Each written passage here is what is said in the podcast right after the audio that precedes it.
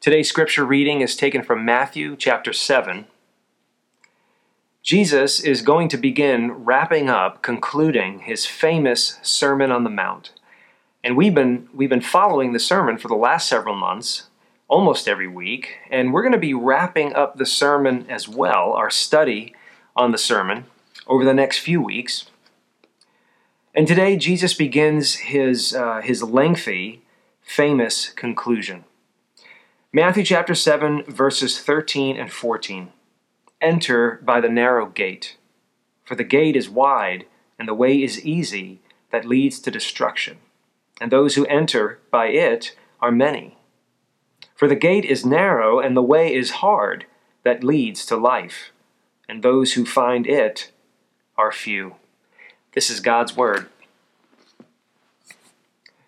Jesus tells us, enter by the narrow gate. The narrow gate. And when he used the word narrow, and we see narrow in Matthew's gospel here, it doesn't just mean skinny or tight. Don't just think of a skinny door, of a door that would be hard to fit through. You can look at it that way, but the Greek word meant more than that. It also meant uncomfortable, circumstantially, situationally, uncomfortable. What he's saying is, the way to true life is not easy. It will never be easy. The cost of following Jesus is great. His grace is a gift, but following him comes with a cost. As we have been looking at this Sermon on the Mount, Jesus' famous manifesto for what it means to be blessed and to flourish and to live the good life, Jesus has been talking about a righteousness that exceeds the righteousness of the scribes and Pharisees, basically a righteousness that is greater than our best attempts as human beings of pleasing God and entering heaven. A righteousness that we don't possess, that he alone possesses and offers to us. So this greater righteousness is possessed by those who are truly blessed, he says in the Beatitudes at the beginning of the sermon. Those who are truly flourishing are the ones who are going to inherit God's eternal kingdom. And they possess this greater righteousness. And he's been showing us throughout the Sermon on the Mount what this greater righteousness looks like in relationship to God's law, the Torah, in the Old Testament. He's also been showing us what this greater righteousness looks like in our own personal religion and spirituality. Finally, Jesus was showing us in the last several weeks what this righteousness looks like in our dealings with the world, with the systems of this world, with its people, with its goods and possessions and its priorities. And Jesus, he's going to now conclude the entire sermon. Jesus is wrapping it up. And today we read the first of three warnings that he gives us. He concludes his sermon with three warnings against false discipleship. The preacher Martin Lloyd-Jones, about a century ago, not quite a century ago, he said Jesus is basically offering, at the end of his sermon, a test. Three short tests, like pop-up quizzes. He's asking his listeners now to see if they've really gotten his point. Have they been listening? Do they understand? Now, here's the thing we have to understand about Jesus, about his good news, which we call the gospel, about Christianity itself, from the perspective of the Bible. Christianity, Jesus, his good news, demands a response. Now, you may be listening, you may not be a Christian, or you may have always been uncomfortable with the idea that you may have heard people say, Christianity is not simply a religion, it's more like a relationship. And maybe that's confused you or bothered you because it seems like Christians do what all sorts of religious people in all sorts of religions do. There seem to be traditions and holidays and habits and rituals and rites and isn't Christianity like all religions? Well, this is one of the passages in the New Testament that explain why some Christians say things like, Christianity is not really a religion, it's a relationship. What they mean is really indebted to passages like this. You see, Jesus doesn't call his listeners to simply hear what he has to say and admire him and respect him for what he said.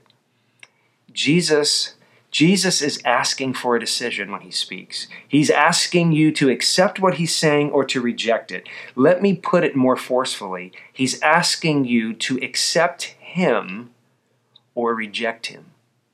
Jesus is not in the least interested in admirers. He wants followers. The words that he preaches is not simply a system. He's not interested in people picking up on a system. He's interested in people embracing him. Christianity is ultimately about him.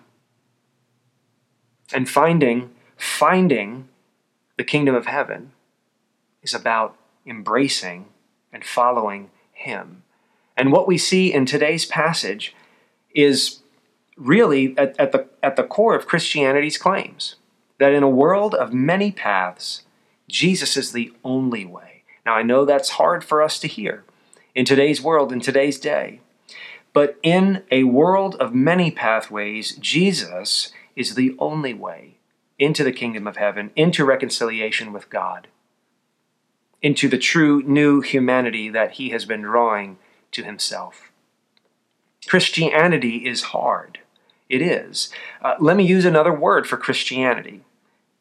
If you want to go deeper than understanding Christianity as a religion, let me say it this way. Christianity is all about discipleship. So when I use the word Christianity today, I also mean discipleship, which basically means following Jesus personally. And so I'm going to talk about two things, really, that Christianity is hard, but Christianity is personal. Following Jesus as one of his disciples is hard. It will always be hard. In this world, it will be hard. But what he's preaching is very personal. And so although it is hard, it is personal. And that is where it is rewarding. And that is where it is filled with hope and healing. So let's begin. Christianity, discipleship to Jesus Christ, is hard for any of us who are broken sinners living in this world. It is hard. The Bible has always shown, from the beginning to the end, that it is always hard to follow, to obey, to give yourself to the God of the Bible. It was hard for Noah. It was hard for the Apostle Paul. It was actually David in the beginning of the Psalms. It was Psalm 1, which opens up all the Psalms, that says, "Blessed is the man who walks not in the counsel of the wicked, nor stands in the way of sinners." It says, "Blessed is the man whose delight is in the law of the Lord, and on his law he meditates day and night." And Psalm 1 concludes by saying, "For the Lord knows the way of the righteous, but the way of the wicked will perish." So right there you see the concept of two paths, two different paths that you have to be on. The idea is as old as the Bible itself. And the reason it's so hard to follow the God of the Bible is because it's very clear in the Bible that the message of this God is exclusive. In a world of beautiful diversity and a multiplicity of ideas and philosophies and people groups, there is still only one way to enter the kingdom of heaven and to receive reconciliation with God and eternal life. The Bible is full of grace, but the Bible is unapologetically exclusive in its message. So when Jesus speaks here, he says, "For the gate is narrow," he's summarizing everything that the Old Testament had already said. For the gate is narrow, and the way is hard that leads to life, and those who find it are few. The way of the kingdom of God is not obvious from an on-the-ground perspective. It was not obvious when Noah built the ark that he was on the right path. It was not obvious when Abraham and Sarah migrated to a new country that God said would one day belong to their ancestors. The way of the kingdom of God was not obvious when Moses led a band of slaves out of Egypt into the land of Canaan. The way of the kingdom of God was not obvious when young, unimpressive-looking David was anointed king of Israel. But as we saw at the beginning of this Sermon on the Mount, when Jesus announced his Beatitudes, the blessed sayings, it was very obvious there that the kingdom of God's priorities are counterintuitive in this world. They're often overlooked and even rejected. I mean, if you go back to the Beatitudes, think about it. Who wants to be or admit that they are poor in spirit? Who wants to live a life characterized by mourning over their own weakness and sin, mourning over the brokenness of this world? Of course, there's happiness and there's joy, but who wants to live a life characterized by mourning? Who wants to be meek and humbly walk through this life in a meek attitude towards other people? Who wants to be merciful towards those who abuse them and hurt them and slander them?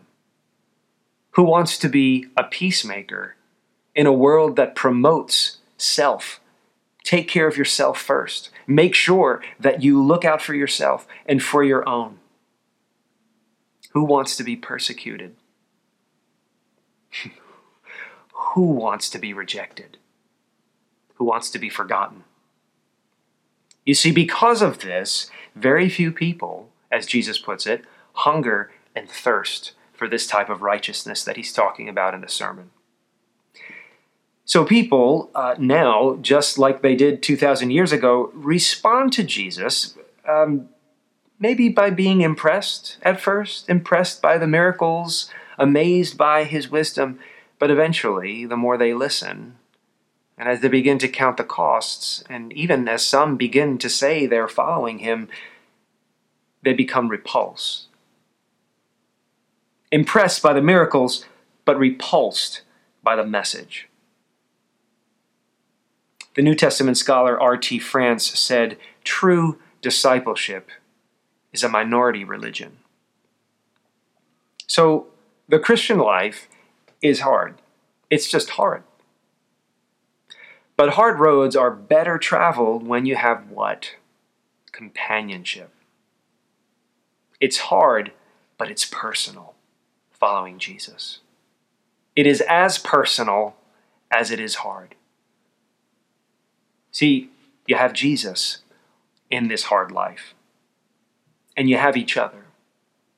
We have our fellow brothers and sisters that are walking the narrow way, the hard way with him, together. I mean, think about this. Other teachers and sages, they pointed to systems.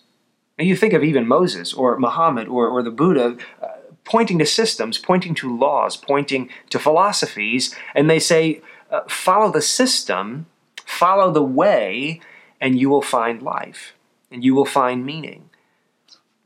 But Jesus, he comes at it differently. He says, well, it's his genius, really. It's, I guess you could say it's his audacity from our perspective. Some people would say it's his insanity. It's maybe his wickedness, to actually do what none of them did, to point to himself. Jesus isn't pointing to a system. He isn't pointing to a philosophy. He isn't pointing to laws and commands, although there are beautiful versions of all of that, if you get in touch with Christianity. No, Jesus is ultimately pointing not to a system, not to a code. Jesus is pointing to himself. He says that's the way to life. Jesus said in John chapter 10, "I am the door.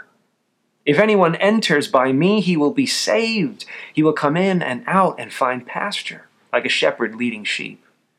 He said in John chapter 14, "I am the way and the truth and the life.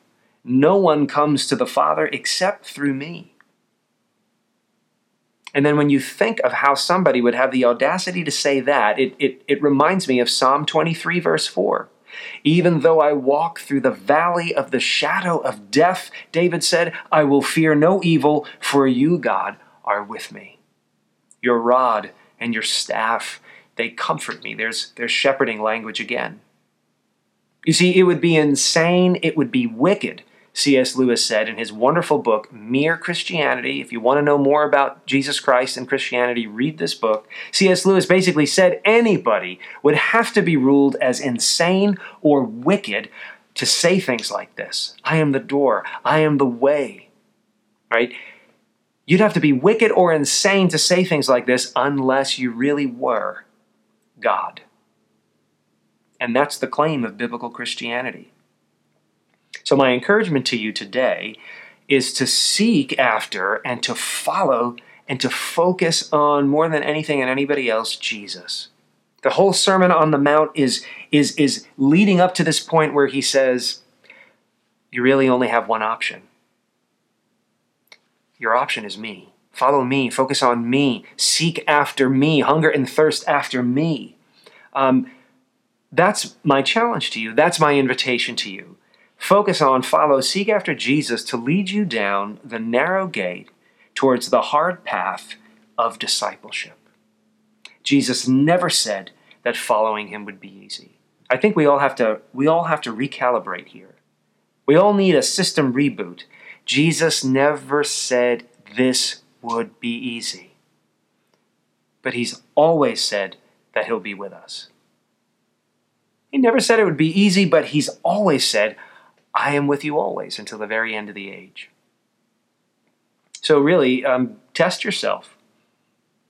If you confess to be a Christian, test yourself. Read these words in Matthew 7 and test yourself and ask yourself, is my walk, that's another way of saying following Jesus, discipleship, is my walk easy? Is my walk as a Christian impersonal? Is my walk easy and is it impersonal? Because if those things are true of you, then it's not the kind of Christianity that Christ was talking about. Look at verse 13. For the gate is wide, and the way is easy that leads to destruction, and those who enter by it are many. Now, I think those words are important. Look, if a man is beaten almost to the point of beyond the point of recognition by Roman soldiers and executed on a Roman cross, and then 3 days later physically rises from the dead, and was seen by over 500 witnesses for a period of at least 40 days, if somebody does all that, I'd pay attention to everything they ever said and did. And he says here, the gate is wide, the way is easy, that leads to destruction, and those who enter by it are many. There are many wide gates in this life. There are many easy ways in this world. There's only one gate, and there's only way that leads to life. The easy road could be anything. It could be a religious thing. It can be an irreligious thing. You could be a faithful churchgoer. You may have never cracked a Bible open in your life. The easy road that leads away from Jesus towards destruction, to use his word, can be a religious path or a secular path. Moral religion with its codes and observances apart from Jesus will always look and feel easier. Your career path, your success, your status, your savings and assets, apart from Jesus will always feel easier to pursue. How you deal with conflict and people in your life will always seem easier to you apart from the wisdom and truth of Jesus.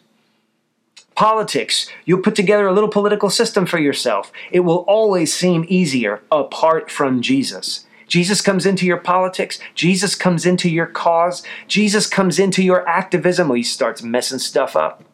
You've got a nice little system. Yo, Jesus, what are you doing here? Why are you messing my stuff up? Because he'll come into your little system. He'll come into the way you deal with people, how you use your money, and what you think about certain types of people, and what you think about your assets and your status and your success. Or he'll even come in and look at how you think about how you've been wronged and how you've been abused and how you've been mistreated and how you've been victimized, he'll look at all of that and he'll go,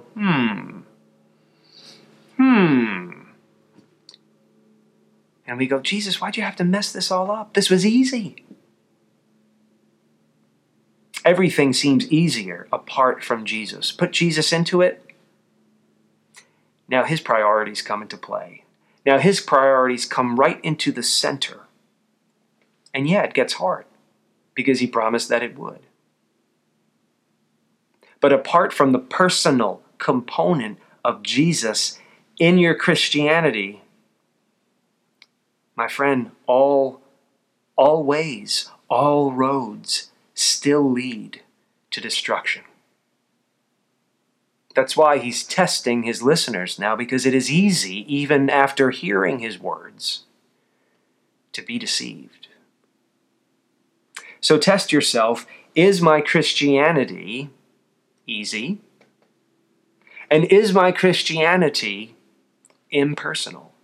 Meaning, devoid of the person of Jesus close to me, guiding me, speaking to me through his word and his spirit and his people. Look, the person of Jesus is the one who walked the hardest road. Jesus, who walked the hardest road, will lead you through it. Despite how hard it is to follow Jesus, the great cost that it is, there is grace. There is grace, as some people say, grace for the journey, because he's with you all the way, leading you through it. You know, the author of the book of Hebrews in the New Testament, Hebrews chapter 10, he writes this, "Therefore, brothers, since we have confidence." See, Christianity offers confidence. You're not just scared and miserable that life is hard. No, these are people whose lives are hard and difficult. The world forgets them and overlooks them and persecutes them, but they have confidence, the Bible tells us. "Therefore, brothers, since we have confidence to enter the holy place by the blood of Jesus, by the new and living way that he opened for us, let us hold fast the confession of our hope without wavering, for he who promised is faithful."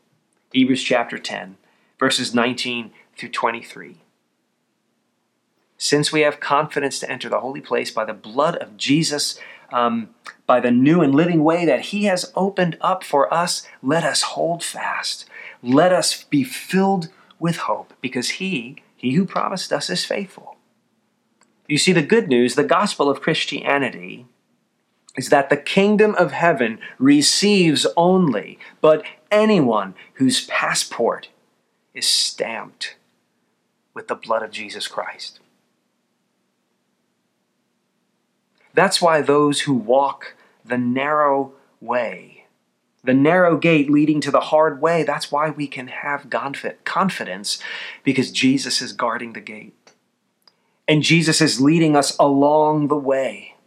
You know, think about when you've ever been in a strange city. Think of a big city.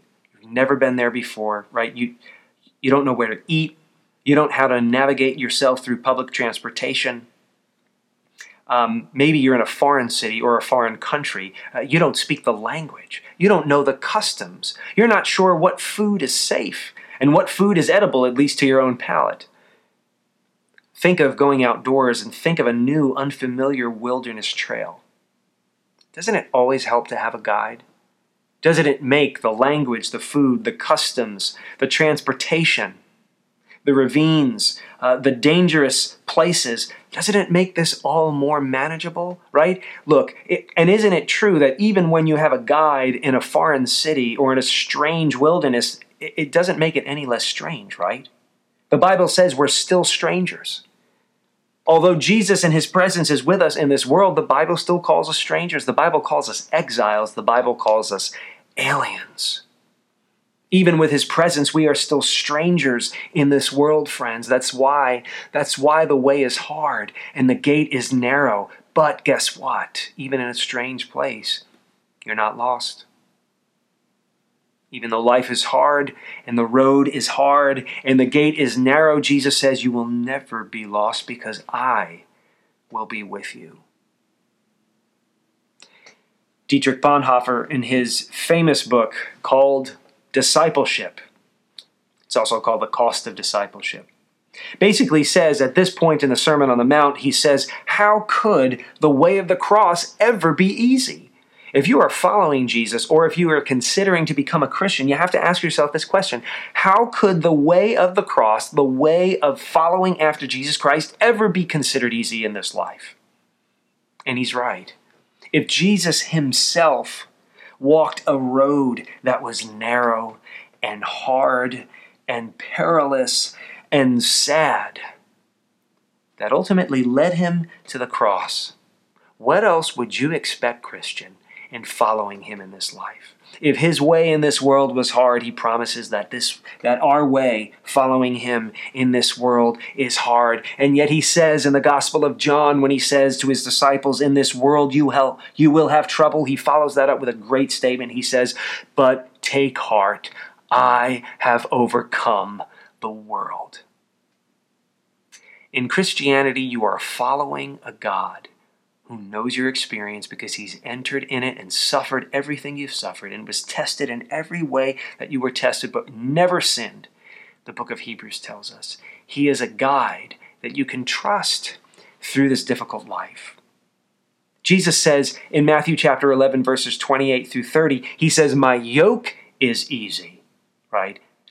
Life is not easy. Following Jesus is not easy. The road is not easy. He says, my yoke is easy. My burden is light. That's why he could say, and you will find rest for your souls. Matthew chapter 11.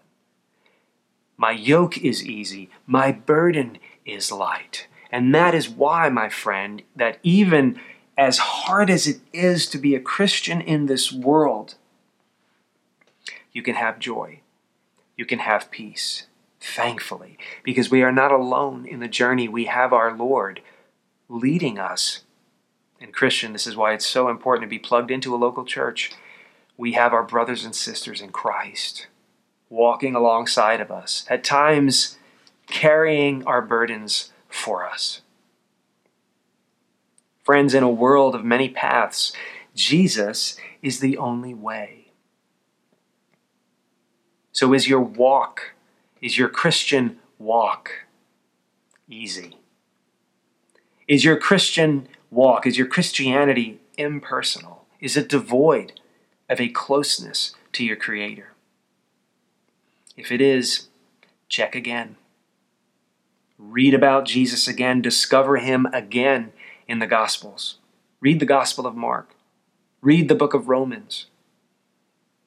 If your Christianity is easy, my friend, I'm not sure if it's Jesus you're following. I invite you to discover him again, or maybe for the first time. Start pursuing him. Hunger and thirst after him. All roads in this world lead to destruction, except for the one road that leads you to him. And you won't regret it, because on that road and at the end of that road is eternal life, reconciliation with your Creator, healing, forgiveness, hope, joy. Let's pray. Our Father, we confess that Jesus intimidates us. He irritates us. He sometimes confuses us, because he comes in and he questions us and asks us to analyze the systems and the assumptions and the values and goals of our lives. Father, we don't want to get to the end of this life and discover too late that the road we were traveling was the wrong one, that the gate we entered through was the wrong gate. Father, we confess that we cannot see clearly and we need your help. Lord, lead us to the road that brings us to you, the road that brings us to life and healing and reconciliation. Father, we want to be remade. We want to see this world remade someday when Jesus returns. Help us to trust in him alone. Help us to forsake any way that does not lead us to him. Help us to forsake any door, any gate, any entry point into anything that he is not leading us through. Father, help my friends who are listening to pursue Jesus, to seek after him, to follow him. We know that this life is hard, but thank you for his promise that his yoke is easy and his burden is light. And we seek him alone. Amen.